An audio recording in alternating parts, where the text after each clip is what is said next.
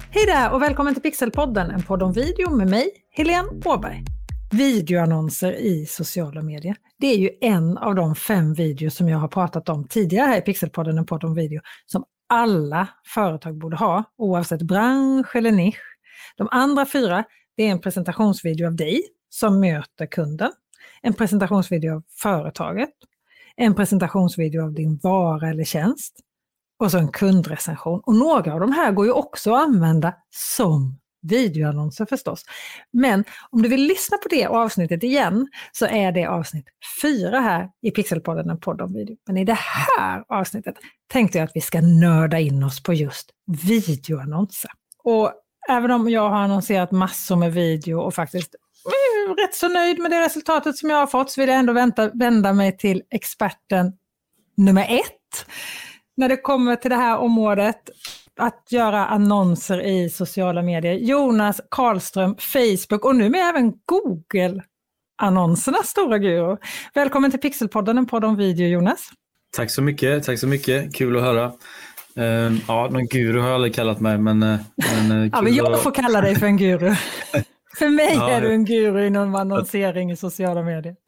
Berätta lite mer om dig själv. Vem är Jonas Karlström? Jag är en kille som bor i Göteborg och eh, har jobbat med digital marknadsföring tror jag sedan 2009. Och eh, ja, för olika bolag och byråer och haft hand om andras eh, Facebook och Google-konton genom åren.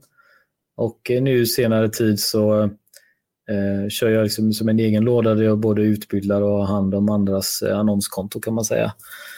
Sen om kanalen heter Facebook eller Google, det är det som funkar bäst för oss nu. Om eh, vi kör den här podden om tre år så kanske jag pratar om någon annan kanal som har ännu bättre avkastning. Så jag är egentligen inte bunden till någon kanal på det viset. Men, eh, men det råkar vara de som vi har bäst avkastning på just nu och det är det jag pratar om. Eh, ett, ett område som ligger mig varmt om hjärtat såklart och lite nördig när det gäller de här bitarna. Vi har en, alltså en annonsnörd och sen har vi mig då som videonörd. Det blir, det blir nördarnas afton det här, det är härligt. Ja, precis. Ja, jag har varit med på din mejllista i säkert fyra fem år nu. Jag har gått en av dina webbkurser, även om det var ett bra tag sedan. Och jag har flera gånger hört dig säga att videoannonser rent visuellt kan sälja en produkt eller en tjänst bättre än vad en stillbild kan göra. Varför är det så tror du? Jo, men video såklart, eh, då får man ju en annan känsla. Man ser ju produkten och man, eh, man, eh, man kan liksom uppleva det på ett annat sätt. Och man kan se det i ett sammanhang. Och man, så det är klart kan man förmedla då det som man vill få sagt i en, en video. Om det är för en tjänst eller produkt eller vad man nu vill sälja så brukar det vara en fördel helt enkelt att kunna göra det. Men sen så visst, är, vi har ju bilder som, som folk klickar på som ger, eh, som ger bra resultat om man bara räknar liksom avkastning också. Så jag ska inte säga att video slår bilder alla gånger. Men, eh, men video är absolut ett medium som man ska använda på när man annonserar. Det tycker jag verkligen. På din blogg, vilket jag tycker är en fantastisk blogg för alla som är intresserade av att annonsera i sociala medier, jonaskarlström.se blogg med ett G tips för alla som vill få ännu mer Jonas efter det här avsnittet.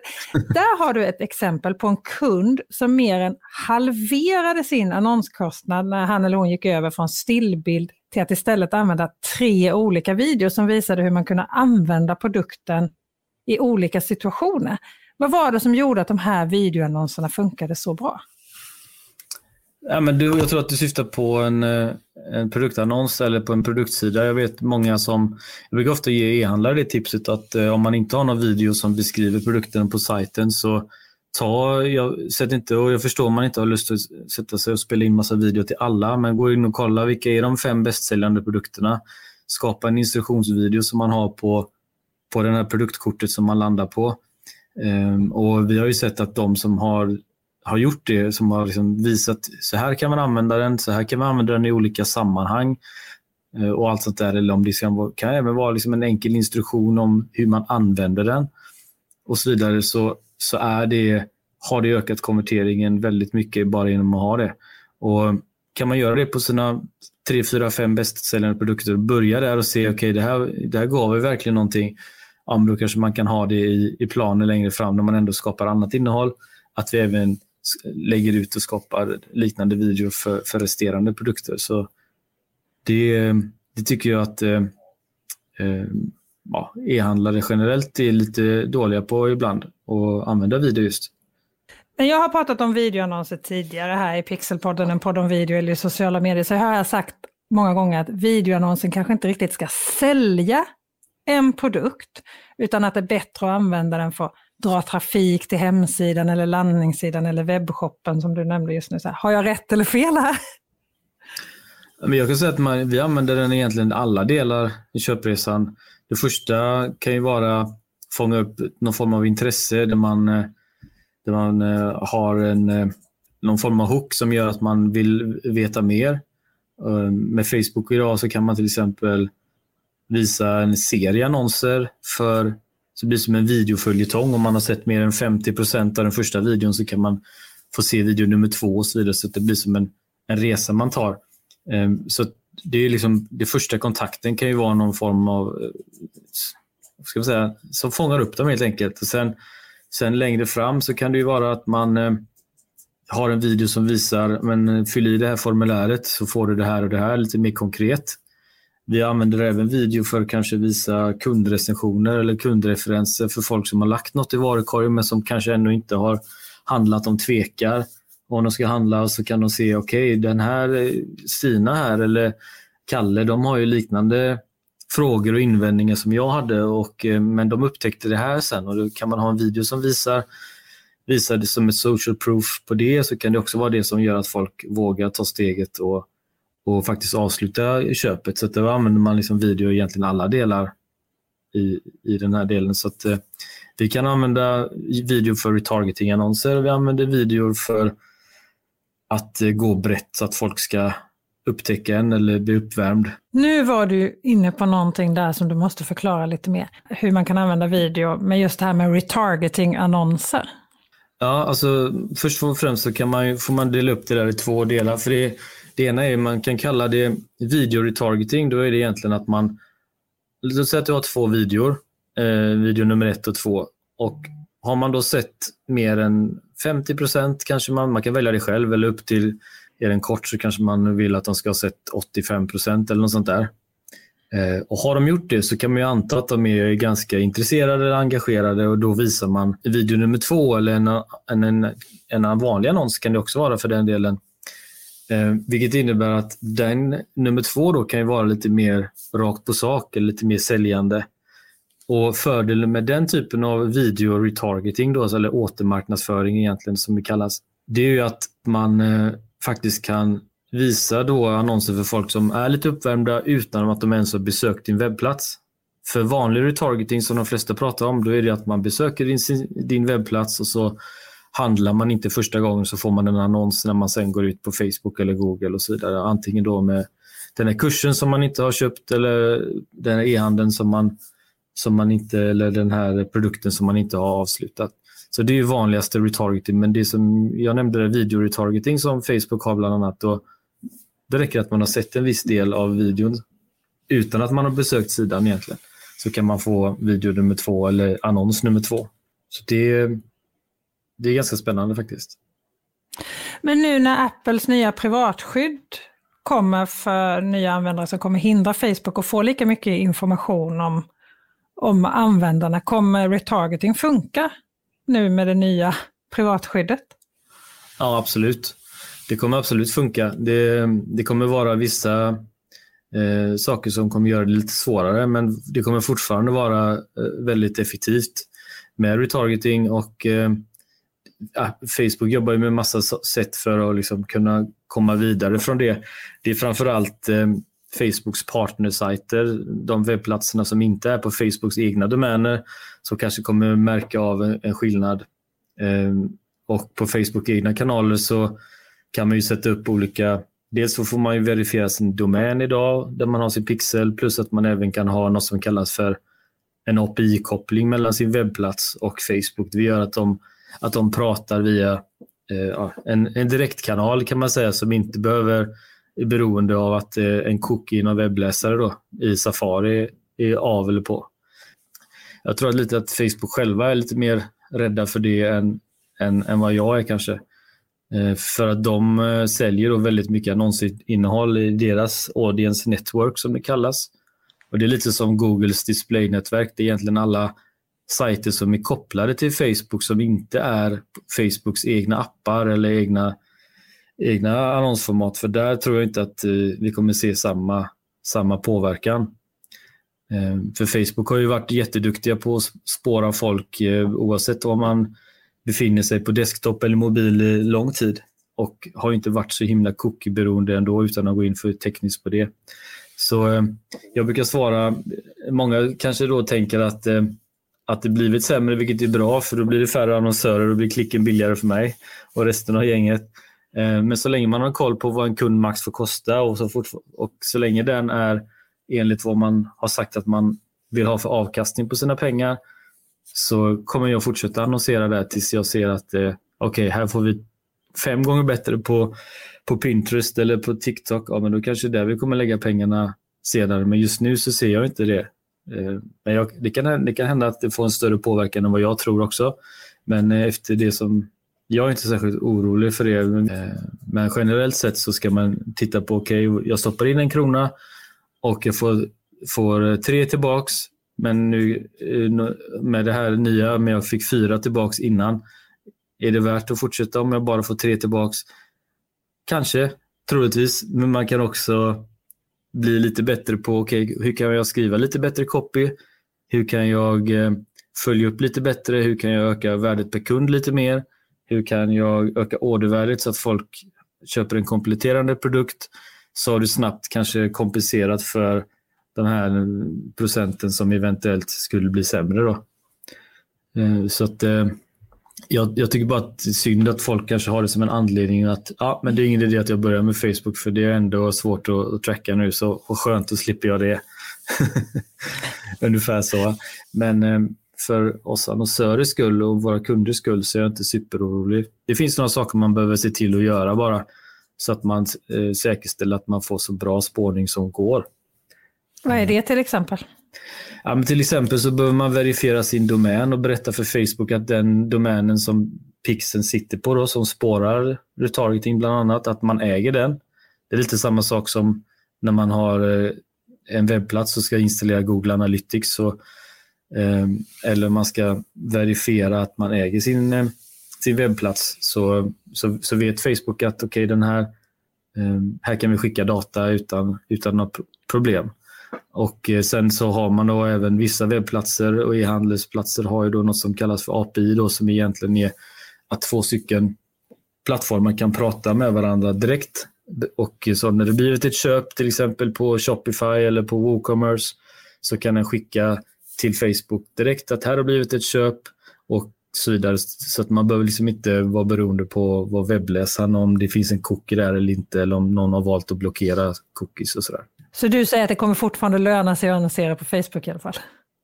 Ja, gud ja. Det tror jag verkligen. Sen beror det ju på vad du säljer. Om du har du en produkt som, eh, som, kost, som kostar 200 kronor och du klick, köper annonser där en order så säger kostar 200 kronor i klickkostnader, då kommer du inte tjäna pengar på Facebook. Men om du har en, en eh, produkt som kostar 500 eller 1000 och du betalar 200 så kommer det vara en vinstaffär. Så att det, den matematiken måste man ju såklart hålla koll på. Eh, och Det är ju någonting som, som jag lär de som jag jobbar med och att, att det inte bara handlar om att, för vem som helst kan ladda upp en annons på Facebook idag, utan det handlar ju också om hur kan vi få öka värdet per kund och hur kan vi öka konverteringen och när vi jobbar med alla de här delarna samtidigt, det är då det blir väldigt spännande och det har man nytta av oavsett om man eh, får trafik organiskt eller om man eh, jobbar med någon annan typ av annonsering och man kan hela tiden få ett högre ordervärde eller få folk att handla fem gånger per år istället för två gånger per år med hjälp av att man kanske har e-mailuppföljning som ökar värdet eller får folk att handla oftare.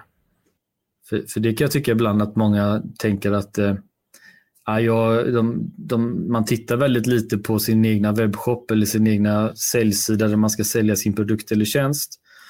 Och sen så tänker man att eh, den här annonskanalen ska kompensera för att man aldrig ens har lagt fem minuter på att se vad konverterar den här sidan och hur kan vi varför valde vi att sälja den här produkten för 500 kronor när vi kanske skulle lika väl kunna sälja den för 1000 kronor? Eller 500 kontra 250 och så vidare. För det gör all skillnad egentligen om man ska jobba med köpt annonsering. För de där 200 kronorna du höjer priset med, det kan vara det som, som det kostar att få in en kund på Facebook. Och då, är, då har du helt plötsligt eh, ett case som gör att du kan börja skala. Och när man kan köpa kunder via de här annonskanalerna, då är du egentligen inte beroende av dig själv och din egna tid och det är då som digital marknadsföring verkligen kickar igång. Och det är då som det blir skalbart. Eh, och det är det som jag tycker är så häftigt med, med de här bitarna. Ja, det är verkligen superspännande. Det finns ju så många olika alternativ och det finns så mycket man kan göra och det är så lätt att gå vilse i den här Ads Manager mm. och liksom klicka runt och sen har man ett Facebook själva, gör olika saker och optimerar åt den. Och ska man använda det? Ska man inte använda mm. det? Alltså man har så otroligt många val inne i Facebooks annonsering. Och då är det bara inne i annonseringen och sen pratar du om alla valen som man har med landningssida. Alltså det är så många beslut som man ska ta hela ja, det tiden. Och det, det, det är det som hela, har varit utmaningen med hela ja, mitt program och de som jag coachar. Jag brukar säga att det är lite som hoppa in i flygplanscockpiten på flygplanet så ser man alla de här instrumenten och så tänker man shit, det här kommer jag aldrig lära mig. Men har man liksom kanske någon som sitter bredvid och visar att eh, det är de här fyra spakarna som vi behöver bli riktigt bra på. Resten kan vi i stort sett strunta i just nu. Eh, och då, då går det ganska fort och då är det ganska roligt också och det, man blir inte överväldigad och eh, man får resultat under tiden man lär sig. Men framförallt att man kanske har någon att bolla med och fråga när man kör fast. Eh, så att jag hävdar ju liksom att man kan lära sig de här sakerna om man har en instruktion att följa och att man har någon att fråga när man kör fast. Då. Så att, jag, jag tänker att jag menar, om två, tre år så kommer vi knappt behöva logga in på Ads Manager. Det blir mer och mer AI-styrt. Det som vi behöver bli bra på samtidigt då, det är ju liksom hela vilket innehåll driver vi trafiken till och vilken, vad ska vi, vilket erbjudande har vi? För det kommer inte Google eller Facebook göra åt oss, utan oss som konsulter då behöver kunna hjälpa våra kunder och få med hela biten om eh, allt från ja, det som är de mjuka värdena till vilken uppföljning man har när man faktiskt har fått den här besökaren. Hur kan vi ta hand om den och förädla den så att, eh, så att de upptäcker att det finns eh, kanske då ytterligare produkter och tjänster som gör att man når det här resultatet de vill ha ännu snabbare eller ännu bättre. Så kan man det du säger är ju egentligen att man inte ska se annons, annonsen som en enskild cell, utan snarare en, större, en liten del i ett större kedja. Liksom. Ja, men precis. Vad har vi för strategi? Vad har vi för erbjudande? Eller vad har vi för, för uppföljning? Eller vad, vad får en, en kund max kosta? Eller hur kan vi så att säga öka värdet per kund hela tiden? Om man kan säga så. För att um, det, det kommer vara så avgörande för hur det går. Bara för att dra ett exempel. Då, så för några år sedan när jag um, var på en konferens så var det en kille där som, som berättade att han hade så här 80 gånger pengarna i ROAS, heter det, return on ad spend. Om man betalar eh, 1000 kronor och så har du 80 i return on ad spend, då, då får du 80 000 tillbaks i intäkter. Och Jag tyckte att det var galet bra. Vi är ju ganska nöjda med, de flesta e-handlare är nöjda liksom om man har över 3 och upp till 10 och sådär över 10 är ju väldigt bra. Liksom. Eh, och då var det en kille där som sålde inom, han jobbar inom träning och hälsa tror jag, någon form av coach. Och eh, han eh, låg ju på 80 någonting eller upp till 100 då i det här ROAS. Som, då pratade man alltså men du måste vara helt grym på Facebook-annonsering. Hur har du lärt dig allt det här? Ja, jag är rätt värdelös faktiskt på Facebook-annonsering. Ja, hur menar du? Nej, men jag kan knappt någonting. Ja, fast det kan ju inte stämma. Du har liksom 80 gånger pengarna. Folk är nöjda om de får liksom 20% på ett år. Du har ju typ 8000 procent avkastning um, på dina pengar här. Ja, fast min eh, billigaste produkt kostar 60 000 också.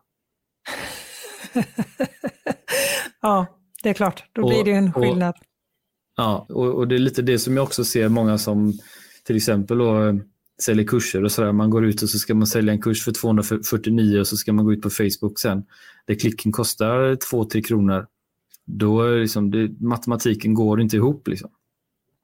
Ehm, det, det, måste man ha med sig och man kan vara hur vass som helst på den här kanalen men man kommer ändå inte kunna liksom, trimma ner så att man får klicken för 50 öre idag som är relevanta. Det finns inga annonsplattformar egentligen som, som man kan göra det på. Ehm, och även om du sätter dig och jag menar jag har ganska många följare på LinkedIn om jag sätter mig och gör ett inlägg där och det tar 20 minuter och jag ska ett bra inlägg så, så kommer jag ändå inte komma ner liksom i, i två kronor per klick om jag ska räkna min tid där. Det är antalet klick jag får. Så därför behöver man ha koll på matematiken och, och det har jag liksom pratat väldigt, brinner lite för att prata om ganska mycket jämfört med om man tar en vanlig Google eller Facebook-kurs när alla går igenom alla funktionerna som finns i hela systemet. Eh, när det i själva verket kanske är några saker som vi behöver bli bra på. Och så dra i de spakarna istället. Ja, det, är, alltså det här är ju superspännande. Jag skulle kunna hålla på och ställa frågor om det här hur länge som helst. Men det jag tänker på är så här, sociala medier är ju liksom inte gjort för att det ska vara shiny eller perfekt, utan snarare kanske gjort att det ska vara lite äkta och att det, ska, det får inte kännas säljigt. Hur går det ihop Nej. med att annonsera i sociala medier? Alltså, jag tror att eh, det har gjorts så mycket tester och så mycket olika videoprogram och eh, videoannonser och sådär. Eh, jag tror att det handlar liksom att man, man är, vi lever i ett scrollsamhälle och ser på barnen hemma, de scrollar ju kilometrar om man inte tar bort den här telefonen från dem. Eh, och det är likadant med oss vuxna. Och, men vi har ju också, som ett, för att kunna hjärnan ska kunna hantera det här, så har man liksom som ett inbyggt försvar Ungefär att man har blivit världsmästare på att känna igen när det kommer en annons. Då zoomar man ut för att inte ta liksom, hjärnkapacitet. Och jag tror att har man en förproducerad video så i alla fall jag, så, så, blir det att om inte det, ja men då zoomar man ut lite, man, man scrollar vidare eller man klickar vidare. Men om man har en, så som du nämnde då, en lite mer äkta video, någon, någon har filmat kanske med en iPhone här är en recension av en produkt eller här visar vi hur vi använder den här eller här är från mitt senaste seminarium. Så blir man så lite osäker. Ah, men var det någon kompis kompis som filmar nu eller är det, är det kanske någon som jag har träffat någon gång? Och så går det 4-5 sekunder så är man liksom hookad på hela erbjudandet, och, och, eh, eller inte erbjudandet men på varför man ska lyssna vidare. Eh, där tror jag att, eh, att många av de här stora bolagen kanske har lite svårare eh, med att nå fram. Och det har jag ju sett. Jag har något exempel när jag jobbar med, med en stor eh, eh, skidresebyrå. De hade ju lagt hur mycket pengar på, som helst på någon hyrt helikoptrar och drönare som filmade längs med bergen där. Um, och sen så hade vi då en annan av, av skidguiderna där som, eh, eh, som tog telefonen och hoppade ner snödrivan eh, som var två meter. Det hade kommit massa nysnö under natten. Så bara ungefär, var sjutton är ni någonstans? Ni ska ju vara här nu. Den gick ju, vi hade ju fyra, fem gånger lägre kostnad per kund på den videon jämfört med de här drönarvideorna. Då, så att, så jag hade ju åkt på skidläraren som hoppar i snön direkt. Ja.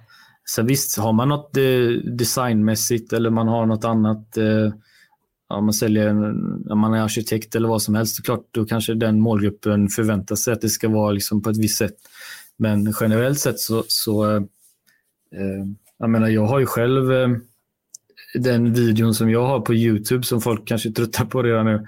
Den filmade jag när vi var, gick iväg. Eh, jag tog en lunch på, på byrån jag jobbade på. På vägen tillbaks från den här indiska restaurangen så tog jag fram mobilen och eh, eh, filmade egentligen bara när jag står och pratar om eh, ja, Facebook-annonsering, att det har blivit dyrare och vad man kan göra åt det och sådär. Um, och jag har ju fått folk som har sagt att eh, du borde göra lite bättre ljud på den här. Det knas, knastrar lite. Och, um, hade du, det var lite dåligt ljus där i bakgrunden. Då ser man liksom hela Göteborg. Jag står uppe på ett, eh, ett berg där uppe vid, högst uppe vid Magasinsgatan. Där. Och det är inte så mycket mer som behövs. Så det, det tycker jag att man borde göra lite mer av för det är faktiskt det som nästan funkar bäst i många fall. Så, och vara lite äkta och jag tror att det där är en eh, broms för många. Att man tänker att eh, ska jag göra annonser på Youtube eller liknande så måste jag ha liksom ett, en stab med, med eh, filmografer och jag måste ha världens bästa manus och, och sådär. Eh, så det, Alla har ju inte möjligheten som Volvo hade att få Zlatan att komma hem till Rosengård. Liksom. Nej, exakt. Nej, men exakt. Du har ett par gånger varit med i en annan podd som jag gillar väldigt mycket, Digital marknadsföring med Tony Hammarlund. Och den senaste, eller jag tror i alla fall att det var senaste gången du var med, så pratade du om strategier för Facebook-annonsering. Vad skulle du säga är det viktigaste när det kommer till strategier för annonsering i sociala medier? Ja, men strategin är ju lite vilken affärsmodell man har så att man, eh, så att man vet att okej, okay, vad, vad behöver vi vad liksom, med den här kampanjen vi ska starta nu på Facebook, vad är det vi behöver uppnå för att vi ska få ett lyckat resultat? Och vilka förutsättningar har vi för att få det? Jo, vi vet att en kund max kanske får kosta 200 kronor för att det ska vara intressant att fortsätta annonsera. Eller vi vet att vi måste ligga på en avkastning på tre gånger pengarna eller mer för att det ska vara... Det är liksom, det är liksom ett, en, en, en KPI, ett utgångsvärde att ha. Sen själva strategin då är ju, okej, okay, men hur, hur ska vi få in de här personerna på olika sätt? Och en strategi som vi har i, mitt program som vi kallar för Lead Machine och det är lite så här, okej, okay, vi kan använda Facebook inte bara för att visa kall, eller produktannonser för kall trafik för folk som inte känner oss ännu. Då kan en strategi vara att vi har en, eh, en första annons som är till exempel ett quiz av något, av något slag där man upptäcker någonting om sig själv eller man eh, får svara på frågor om ett ämne som man kanske tycker är jäkligt intressant och eh, där man sen hamnar på ett nyhetsbrev om man vill och där kan en uppföljning fortsätta. Och, eh, fördelen med det då det är att många klickar på den här annonsen vilket gör att man betalar generellt oftast mycket mindre per klick. Då, vilket innebär att man kan nå ut till sin målgrupp eller egentligen skövla alla som är i en smågrupp för kanske 50 öre per klick istället för 5 kronor. Eh, och sen därefter så kan man använda de här vanliga strategierna eller vanliga kampanjtyperna som retargeting eller katalogförsäljning om man har en e-handel, det är lite som Google shopping fast på Facebook. Men har man då även en, en sån där lead-kampanj som vi kallar det då, som är som en första kampanj som, där man ger bort någonting av värde eller någonting som Eh, det kan vara en checklista, om, i ditt fall så skulle det kunna vara, här har vi liksom en checklista för eh, hur man eh, skapar eh, bra ljud och bild på sina videor utan att det kostar skjortan. Så är det liksom kanske A4 bara med en pdf. Här är de här här är den här kameran jag rekommenderar eller här är det här ljudkortet eller mikrofonen jag rekommenderar. Eh, fyll i din e-post och får du min setup som jag har hemma. Det är ju någonting som är, innehåller en sida och eh, har ett högt upplevt värde och gör att kanske 40-50% som är intresserade av video, kanske ännu mer, fyller i sin e-post eh, och sen vill ta diskussionen vidare. Då kan man liksom använda Facebook och de här kanalerna inte bara för att skicka in 100 pers på sin webbsida, hålla tummarna att en eller två procent ska handla. Utan använder man då en sån här kampanj så kan man ju då få bygga sin e-postlista samtidigt som man bygger en tillgång samtidigt som man annonserar. Man kommer ju få folk som handlar samtidigt också. Men när månaden är slut så kanske vi har många av våra medlemmar genererar 100 leads per dag och då har man ju 3000 nya som man kan mejla nästa månad. Och eh, då blir det ju samtidigt mycket roligare när man kan förklara kompletterande produkter man har eller svara på vanliga invändningar som, som de här kunderna har. Det blir lite som en automatisk säljare som, som eh, berättar de här olika delarna som, eh, som man kan göra. Så att, eh, en, det är en strategi som, som funkar jäkligt bra för både om man säljer kurser eller om man är e-handlare att eh, ha liksom en första handskakning med en låg tröskel som där det blir ganska billiga klick. Men det du säger nu, det är ju egentligen att du inte bara ska annonsera när du har någon produkt att sälja. Alltså du ska inte bara annonsera när du har någon lansering av någonting då?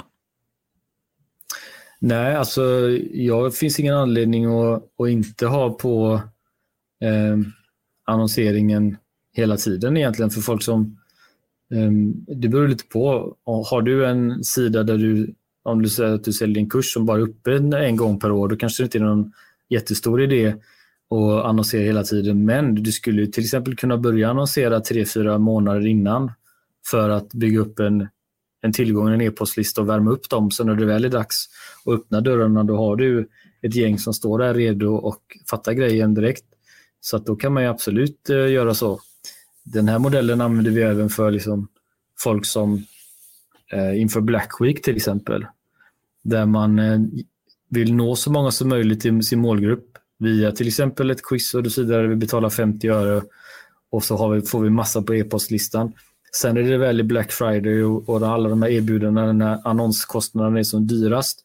Och vad gör vi då? Jo, då mejlar vi våra personer istället och så kör vi retargeting bara. Så alla som har besökt sajten och de kampanjerna kostar ju knappt någonting. Medan kanske många av våra konkurrenter går in och ska börja hitta nya kunder när annonspriserna är tre, fyra gånger högre än vad det är normalt.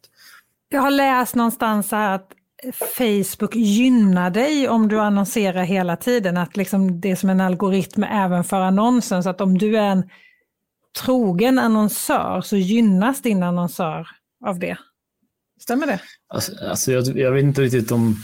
Man kanske missgynnas ibland om man har en annonskampanj som är, funkar bra. Om man pausar den så, så tappar man lite sin plats i det här annonshuset kan man säga. Det är väl en sak. Sen så är det att man kan ju spåra eller spåra eller visa annonser för folk eh, 180 dagar bak i tiden. Det betyder att, att om någon besöker din webbplats idag så kan du visa en annons för dem Eh, så långt tillbaka som 180 dagar. Då. Så om du pausar, eh, pausar du kampanjerna i mer än sex månader så har ju Facebook ingen data egentligen på de som har varit där. Då får man liksom börja om igen. Så att, eh, därför är det väl också synd att, att pausa då ett halvår under ett år om man inte behöver. Jag tycker väl att en, de som ändå är inne och besöker sidan, de borde ju få någon form av påminnelse då, vilket retargeting faktiskt är. Sen kan man ju tycka att retargeting är jobbigt och vissa missköter det där eller gör det ganska dåligt. Men eh, jag brukar säga att vi behöver ju se en tv-reklam mer än en gång också för att fatta grejen och, och det är samma sak med eh, med retargeting, att man behöver förklara saker och ting för folk eller visa eh, annonsen. Och då behöver man inte visa exakt samma annons. Du skulle det kunna vara det som vi var inne på innan. Till exempel en videoannons med en, en, en, eh, en recension från en kund som svarar på en av de här vanliga invändningarna som folk kanske har. Så eh, då, då tror jag att det är bra att ha den, den mattan kan man ha igång för dem, även om så att säga, säsongen inte är inne och om det är tusen om dagen på sajten i vanliga fall och det bara då är hundra om dagen resten av året så då betyder det också att den här retargeting-kampanjen som är igång den kommer inte kosta mer än 20 kronor per dag eller sånt där att hålla igång. Så det är inga pengar för den baseras ju på trafiken då på sidan. Eh, så det är ett billigt sätt att, att hålla en matta igång och hålla spårningen och, och pixeln igång. Facebook-pixeln då som, som mäter och, och och vet vilka det är som besöker din sida och sådär. Och, och, jag har ju sett det när man, när man tar just retargeting så är ju det som drar upp hela, hela resultatet många gånger. Så skulle man ta bort eh, retargeting-kampanjerna för en e-handlare till exempel så, så skulle resultatet sjunka med hälften för många. Jag måste verkligen bli bättre på retargeting känner jag. Jag har inte alls Alltså, jag har absolut jobbat med retargeting, men jag har inte riktigt... Eh, det är inte de som är de lägsta mm. konverteringsgraderna alla gånger, det kan jag inte säga. Men jag får jobba på den helt enkelt. Ja, men jag tror att eh, om man skulle ta, du säljer ju kurser, eller hur? Bland annat program och sådär. Så man, skulle kunna ha, man kan ju ha retargeting i flera led. Det första kan ju vara de som kommer till webbplatsen och sen bara lämnar. Ehm, de kanske man inte ska förfölja för länge, de kanske inte är så intresserade. Men du kanske har någon som har fyllt i att de vill ladda ner någonting eller vara med på ett webbinar. Då skulle de som har kommit till en viss sida till exempel men ändå inte har registrera sig. Det är en liten klick. De skulle kunna ha en annons som där du hoppar upp i en video. Hej, jag såg att du nästa registrerar dig. Ska du inte ta och göra det? Vi, vi startar här snart. Och sen lika väl de som har registrerat sig som inte har köpt kursen. De skulle kunna få en video. Hej, jag såg att du har kul att du har gått webbinariet här, men du har inte signat upp dig på produkter ännu.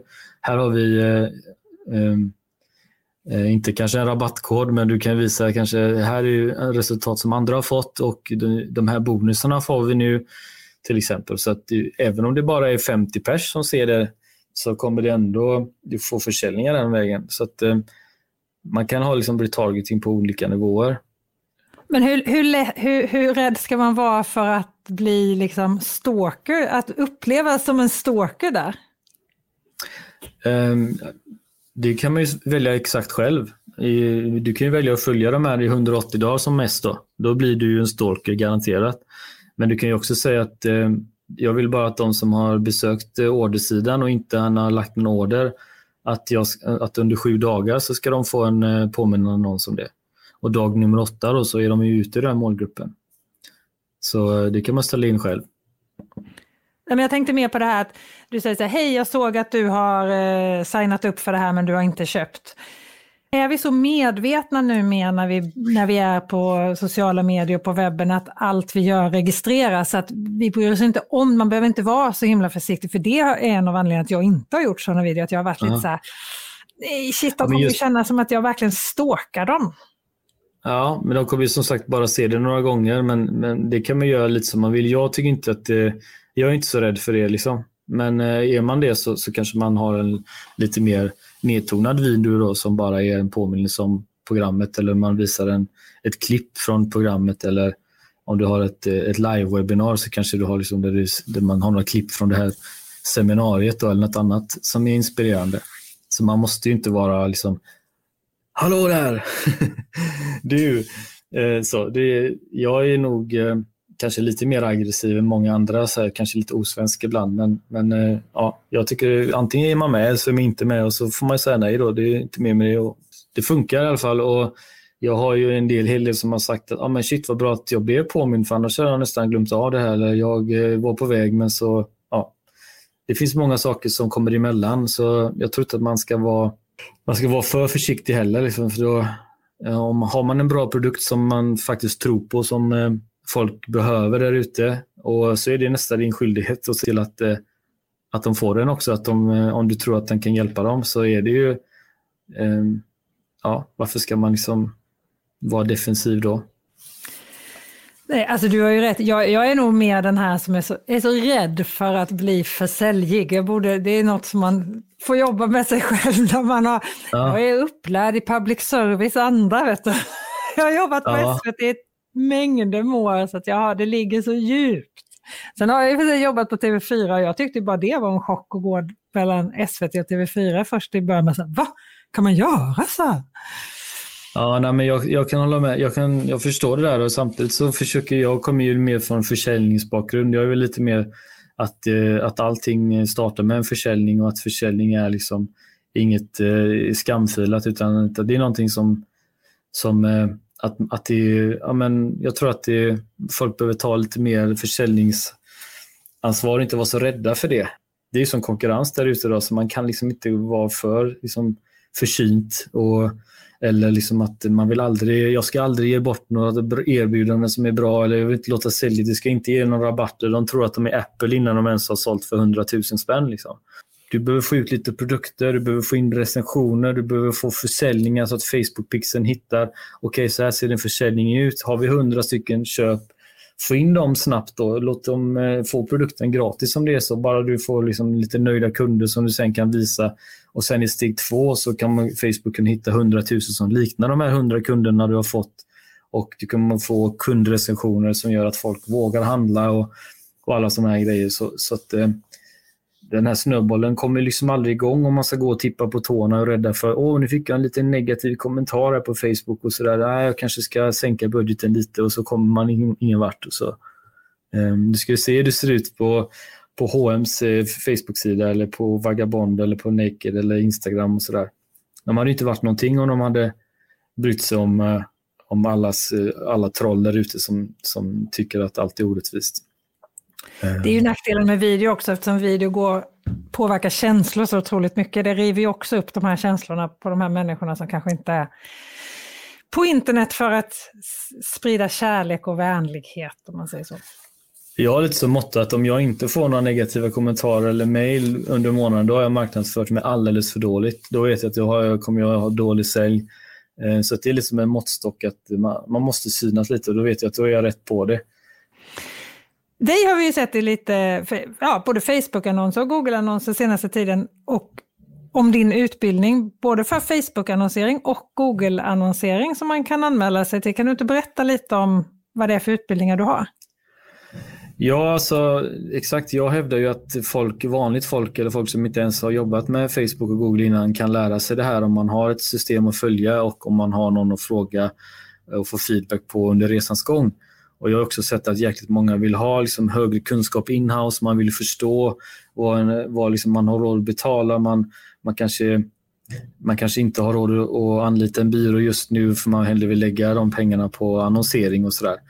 Eh, och bli en bättre beställare. Och då, då är det Facebook-annonsering som jag har skapat ett, vi kallar det för coachningsprogram, men det är som en onlinekurs ihop med löpande support eh, där vi, får, där vi feedbackar och, och, och alla de här sakerna som man kommer vidare. Då. Eh, men vi har ju också nu på senare tid även då lagt till eh, ett program som handlar om hur vi gör liknande grejer på, på Google.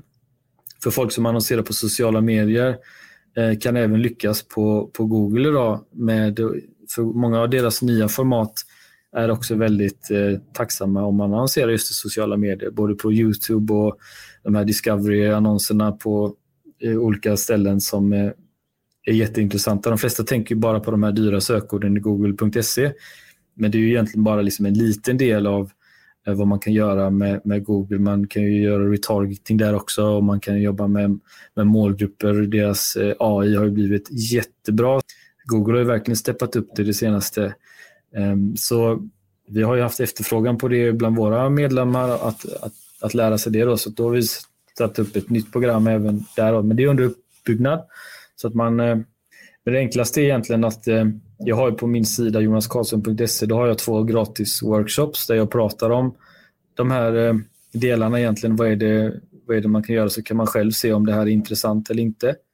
Ehm, så det är som en, en, en utbildning egentligen som vi delar med oss, eller vi kallar det för workshop.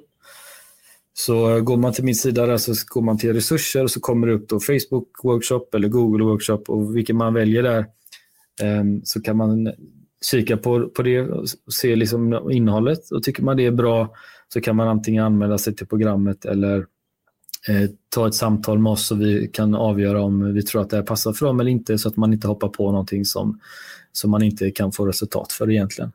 Så att vi ja, har rätt förutsättningar helt enkelt. Tack snälla Jonas för att du ville vara med i Pixelpodden, en podd om video och dela med dig av all den här enorma kunskap som du har på annonsering och försäljningsområdet. Alltså jag har fått så otroligt mycket att fundera över själv nu. Jag ska sätta mig ner och gå igenom allt det här som du har sagt. Om, ja. du, om du som lyssnar vill lära dig mer eh, från Jonas så hittar du alltså hans hemsida på www.jonaskarlstrom med C, jonaskarlstrom.se. Och jag lägger såklart också en länk i det här avsnittets webbsida www.pixelhouse.se avsnitt 45. Där hittar du också länkar till en hel del annat som vi har pratat om här idag.